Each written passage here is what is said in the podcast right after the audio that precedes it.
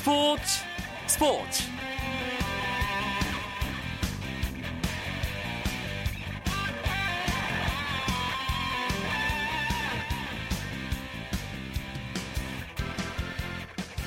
안녕하십니까 스포츠 스포츠 아나운서 이광용입니다. 슈틸리케 고우가 아시안컵 최종 모의고사 성격을 지녔던 중동 원정을 통해 1승 1패의 성적표를 받아들었습니다. 2연전을 통해서 전술 실험은 계속됐고 55년 만에 아시안컵 우승을 향한 가능성은 우미 텄지만 완전한 필승 공식을 찾아내지는 못했습니다. 그래서 명과함이 뚜렷이 갈린 절반의 성공을 거뒀다는 평가가 나오고 있죠. 이제 슈틸리케 감독은 중동 2연전에서의 활약을 바탕으로 내년 호주에서 열리는 아시안컵을 앞두고 정예 멤버 가리기에 돌입하는데요. 그래서 오늘 스포츠 스포츠에서는 중동 원정을 통해 드러난 성과와 과제는 무엇인지 또 요르단전과 이란전에서의 실험을 통해 슈틸리케 감독에게 합격점을 받은 선수는 누구일지 심도 있게 이야기 나눠보는 시간 가져볼까 합니다. 금요일 밤에 축구 이야기 축구장 가는 길 슈틸리케오의 중동 원정 결산 지금부터 시작합니다.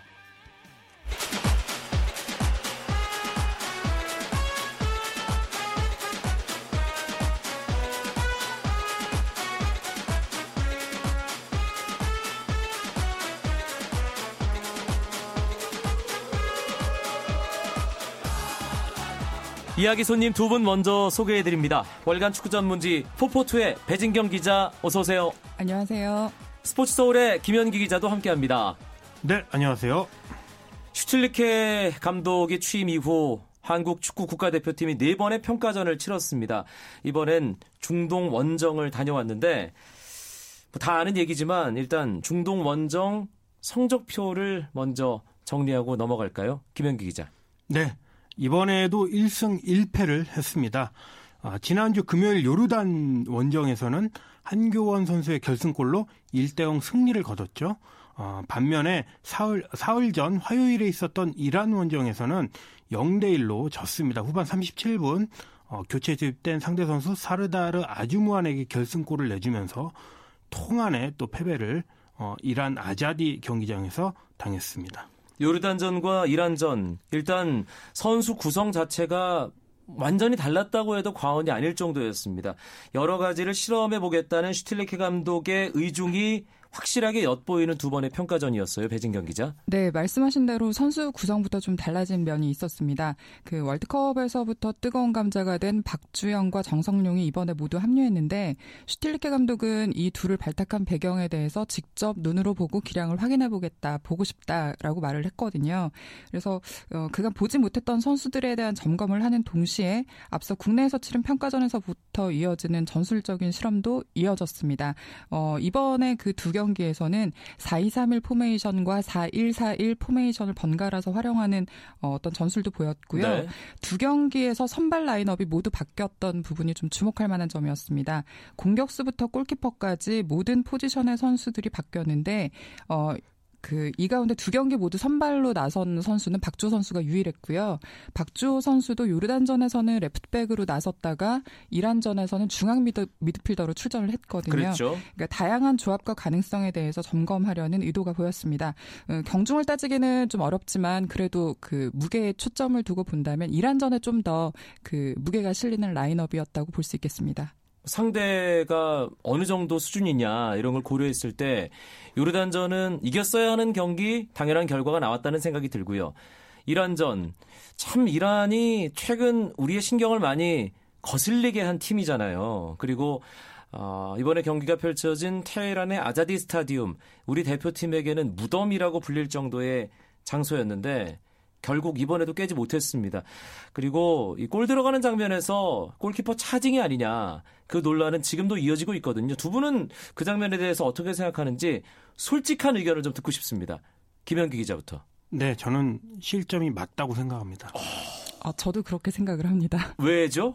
음. 예, 배진경 기자. 네, 일단 그 골 장면, 그러니까 실점 장면을 복기를 해보면 후반 37분 이란의 그 프리킥 상황인데요. 김진현, 그러니까 네쿠남의 프리킥이 왼쪽 골대를 한 번 맞고 오른쪽 골키퍼 네, two 쿠션이었죠. 네, two 네, 쿠션. 네, 네, 골대를 한 번 때리고 김진현이 볼을 손을 뻗으려는 순간 그 아즈문 선수가 헤딩으로 밀고 들어와서 이제 골이 된 장면인데요. 그 부분에서 김진현이 온전하게 공을 소유했느냐를 볼 때, 아. 네, 그, 그 부분이 좀, 음, 명확하지는 않고요. 사실, 그러니까 양손으로 온전히 잡아서 김진현의 볼이라고 보기는 좀 어려웠다라는 측면이 있고, 어, 그리고 달려드는 아즈문 선수가 김진현의 손을 향해서 머리를 들이댔느냐라고 볼 때, 그 현장에서 보기에는 주심이 판단하기에는, 어, 볼을 향해서 달려들어가 는 장면이었다라고 보기가 볼 수 있었던 장면이라고. 음. 그러니까 경기장에서는 주심의 견해가 존중이 되는데 아, 그 부분에서는 뭐 주심의 판단이 현장에서는 그러니까 골키퍼에게 예, 위해한 상황은 아니었던 예. 것으로 판단한다고 봤던 것으로 예. 보입니다. 예. 김현기 기자. 네, 저도 비슷합니다. 아, 네쿠남 선수 저는 당구 선수인 줄 알았습니다. 아, 이게 이제 100% 정답은 없다. 아, 저도 이제 국제 심판이나 경기일 출신들에게 물어보니까 7대 3 정도로 파울은 아닌 것 같다는 어, 의견을 내는 분이 많았는데 결국은 어, 배진경 기자가 말한 것처럼 주심의 재량입니다. 만약에 네.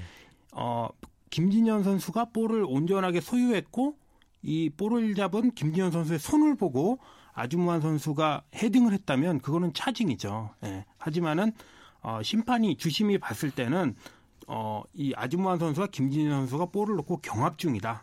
그 중에 이제 아주무한 선수의 헤딩이 좀 더 먼저 들어갔고 음, 골문 안으로 볼이 들어갔으니까 어, 골로 본 것이다. 이런 의견이 이제 좀 많이 있어서 저도 그 의견을 존중해서 어, 실점에는 어, 시, 어, 우리가 실점한 그 상황은 맞는 것 같다 아. 이렇게 어, 판단을 하고 있습니다. 배진경 기자가 핵심적인 부분을 잘 짚어준 것 같다는 생각이 듭니다. 저도 그 경기 분위기 뭔가 이겼으면 하는 간절한 바람도 있었고 이런 선수들이 계속 신경 거슬리게 한 그게 화가 나선지 왠지 차징인 것 같고 막 억울한 생각이 들었는데 김지전 선수가 완벽하게 공을 소유한 상황에서 아즈문 선수가 밀고 들어온 게 아니라 경합하는 과정이었기 때문에 그 부분은 주심의 재량으로 판단할 수 있는 여지가 있다.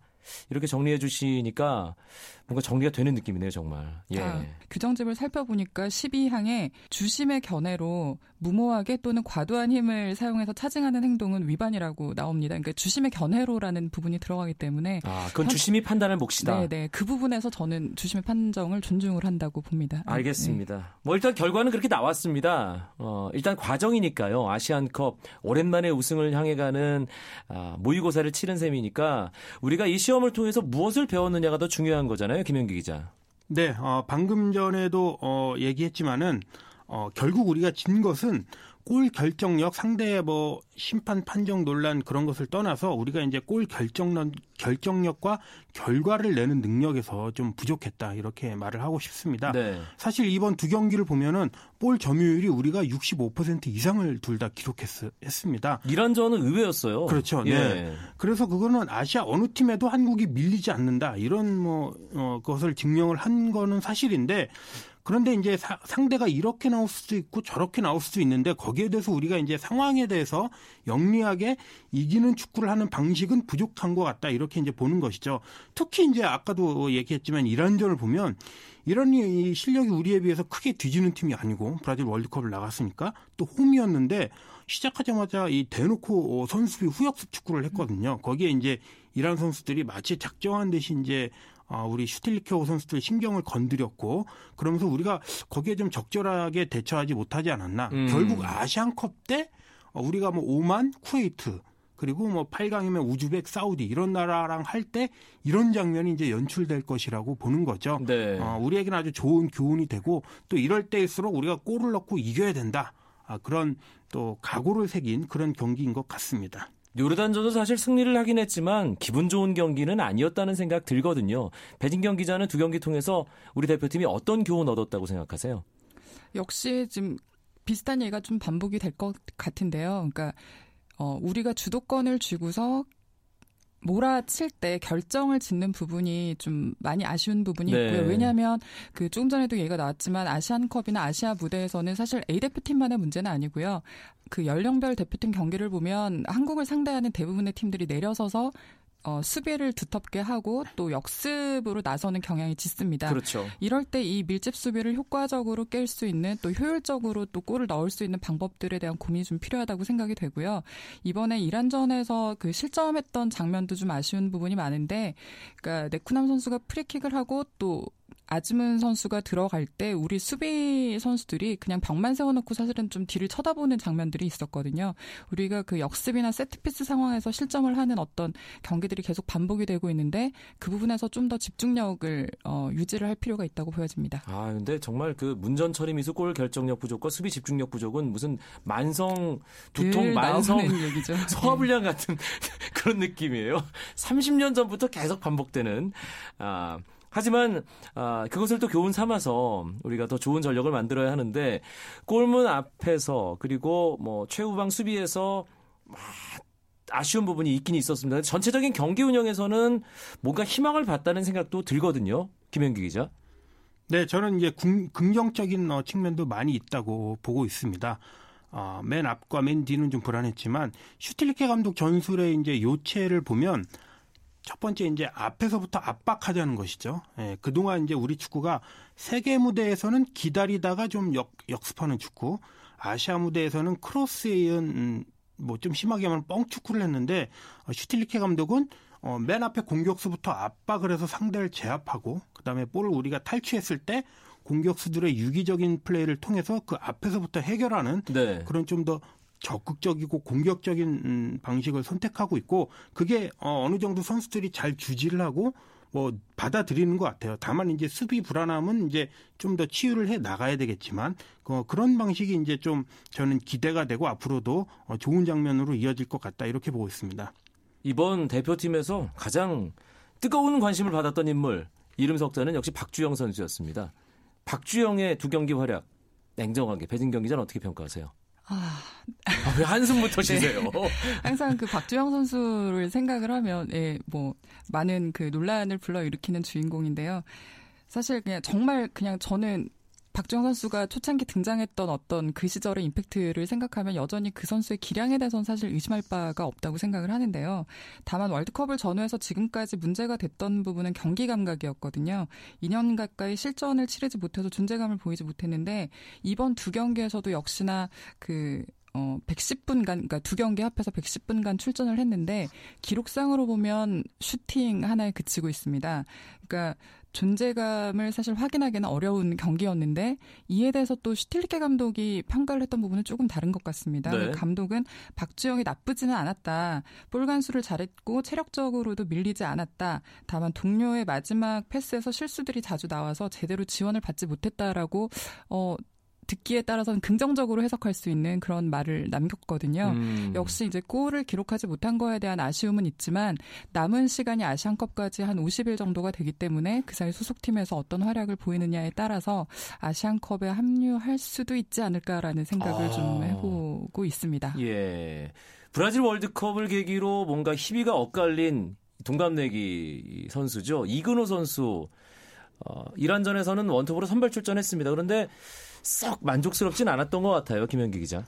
네, 이근호 선수 이제 어, 선발 출전해서 후반 음, 중반까지 뛰었는데 사실 저는 이렇게 봅니다. 이근호 선수가 원톱 최전방 공격수로 언제 뛰었는가? 여기에 대해서 이제 저는 질문을 하고 싶은 거죠. 어, 소속팀 이제 전 소속팀인 상주 상무에서 공격수로 뛰었습니다. 근데 그때는 투톱으로 뛰었거든요. 네. 네, 이근호 선수가 있고 장진 공격수가 하나 있어서 둘이 이제 투톱으로 뛰다 보니까 이근호 선수가 어, 이성 공격수와 맨 앞을 오가는 조금 어, 원톱의 무게감을 좀 내려놓은 상태로 이렇게 뛰었기 때문이죠. 울산에서도 김신욱 선수가 그런 식으로 네, 뛰었잖아요. 그런 식으로 많이 예. 뛰었죠. 예.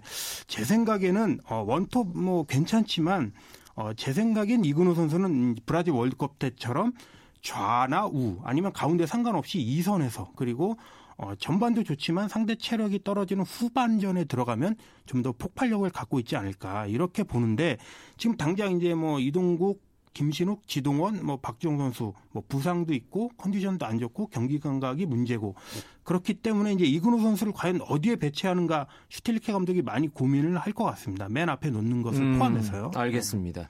금요일 밤에 축구 이야기 축구장 가는 길 오늘은 슈틸리케호 중동 원정 결산 시간으로 꾸며드리고 있습니다. 월간 축구 전문지 포포트의 배진경 기자, 스포츠 서울의 김현기 기자와 함께하고 있습니다. 쳤다 하면 홈런이고 슛 한편의 드라마. 그것이 바로 그것이 바로 손에 잡힌 우승 트로피. 목에 걸린 그 배달 너와 내가 하나 되는. 그것이 바로 그것이 바로 그것이 바로 꿈꾸던 스포츠. KBS 1라디오 이광용의 스포츠 스포츠. 금요일 밤에 축구 이야기 축구장 가는 길 슈틸리케호 중동 원정 평가 시간으로 꾸며드리고 있습니다. 어, 선수 기용하는 것을 보면 그 감독의 성향, 선호하는 스타일의 선수가 있잖아요. 슈틸리케 감독은 어떻다고 보세요, 배진경 기자?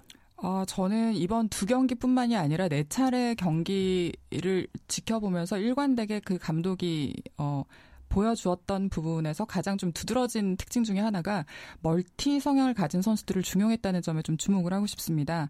어, 그러니까 한 하나의 포지션이 아니라 여러 포지션을 소화할 수 있고 또 전술적으로도 어 여러 조합이 가능한 그런 음, 그림들을 그려가는 그 전술적 모습이... 유연성을 네네. 가능케 하는 선수. 네, 맞습니다. 예. 그래서 어 그 그런 선수들을 좀 활용을 했던 건데 어 그런 부분에서 저는 남태희 선수와 박주호 선수와 장현수 선수의 그 기용을 좀 주목해서 봤고요. 네. 또 넓게 보면은 뭐 그 기성용 선수를 중앙 미드필더로 뒀다가 공격 공격형 미드필더로 올리는 모습도 보였고 어 그러니까 여러 가지 좀 실험들을 하는 모습들을 보였습니다.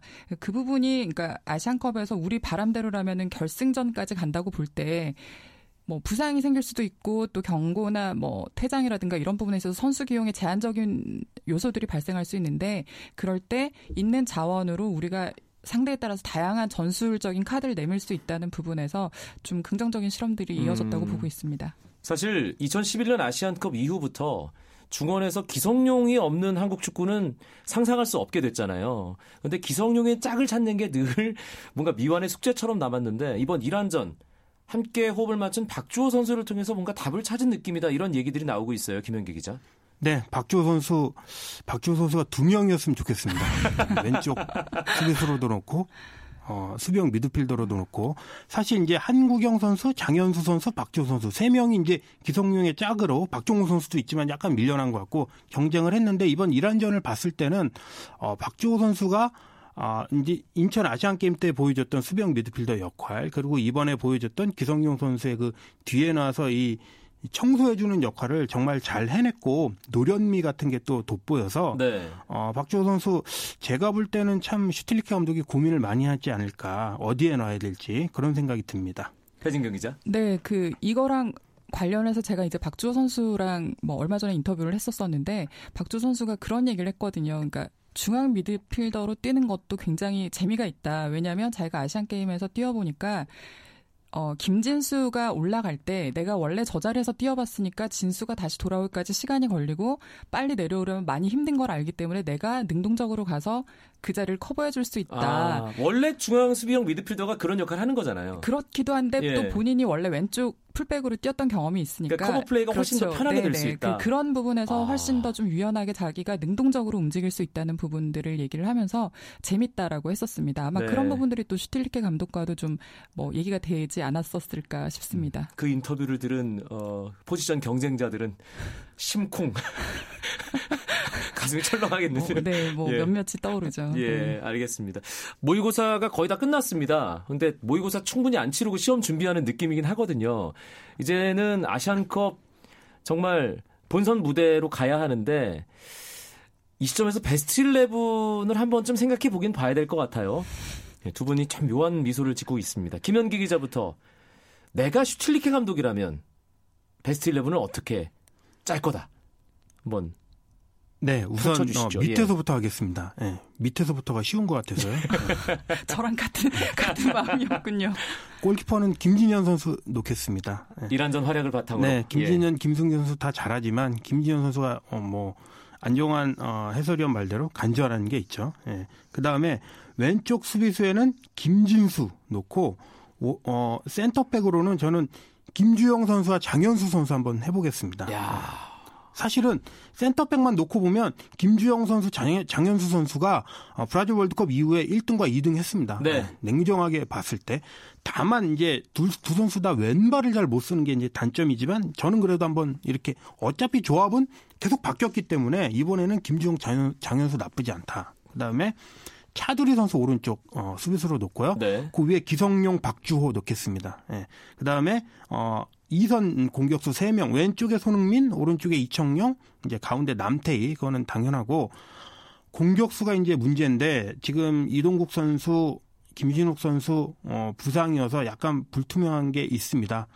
그래서, 어, 많은 분들의 비난을 감수하고 저는 박주영 선수를 한 번 더, 한 번 더 밀어보겠습니다.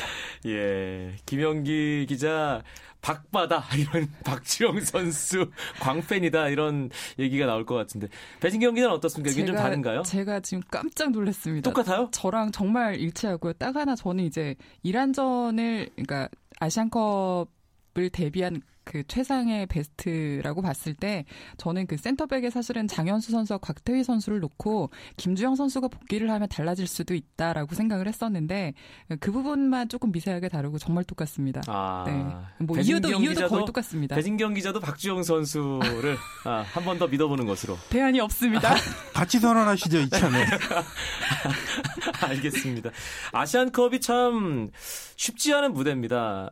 그러니까 월드컵 진출하는 그 한 3, 4등 안에 들어가는 일은 우리가 계속 86년 이후에 해왔잖아요. 근데 아시아에서 단 한 자리를 차지하는 일이 참 어렵다는 걸 아시안컵을 통해서 우리가 매번 4년마다 한 번씩 느끼고 있습니다. 아, 호주에서 내년 1월에 아시안컵이 치러지는데 그때까지 우리 대표팀 어떤 일정으로 준비를 하게 되는지 배진경 기자 정리해 주시죠. 네, 뭐 일단 그 12월 9일에 아, 아시아 축구 연맹에 50명의 예비 명단을 제출을 합니다. 그러니까 슈틸리케 감독은 12월 20일에 어, 이 중에서 선수들을 추려서 23명의 최종 명단을 확정하고 발표를 할 예정이고요. 그 최종 명단 제출은 30일까지이긴 하지만 그 전에 이제 명단은 추려질 것 같습니다. 일단 이 선수들이 12월 29일에 K리 아 12월 20일 정도에 그러니까 아직 정확한 날짜는 나오지 않았습니다만 12월 중, 중순 이후에 K리거들 위주로 먼저 소집을 하고요. 12월 29일이나 30일 사이에 호주 시드니로 이동을 합니다. 아, 여기서 이제 해외파 선수들이 합류를 해서 본격적으로 아시안컵을 준비를 하게 되는데요. 어, 20일에 뭐 제가 들은 정보에 따르면 1월 4일에 현지에서 사우디아라비아와 평가전을 뭐 공식이든 비공식이든 네. 치르는 것으로 지금 뭐 추진하고 있다고 들었습니다. 알겠습니다. 4년 전, 이제 거의 4년 전 됐죠? 카타르 아시안컵에서 참 멋진 축구를 봤습니다. 그 이상의 좋은 추억을 우리 축구 팬들에게 안겨주는 대표팀의 모습을 내년 1월 호주에서 기대하겠습니다. 축구장 가는 길 오늘은 슈틸리케 중동원정 평가전 결산해드렸습니다. 포포투의 배진경 기자, 스포츠서울 김현기 기자 두 분 고맙습니다. 고맙습니다. 고맙습니다. 오늘은 여기까지입니다. 주말은 9시 20분부터 오승원 아나운서가 풍성한 스포츠 소식으로 여러분을 찾아옵니다. 저는 아나운서 이광용이었습니다. 스포츠 스포츠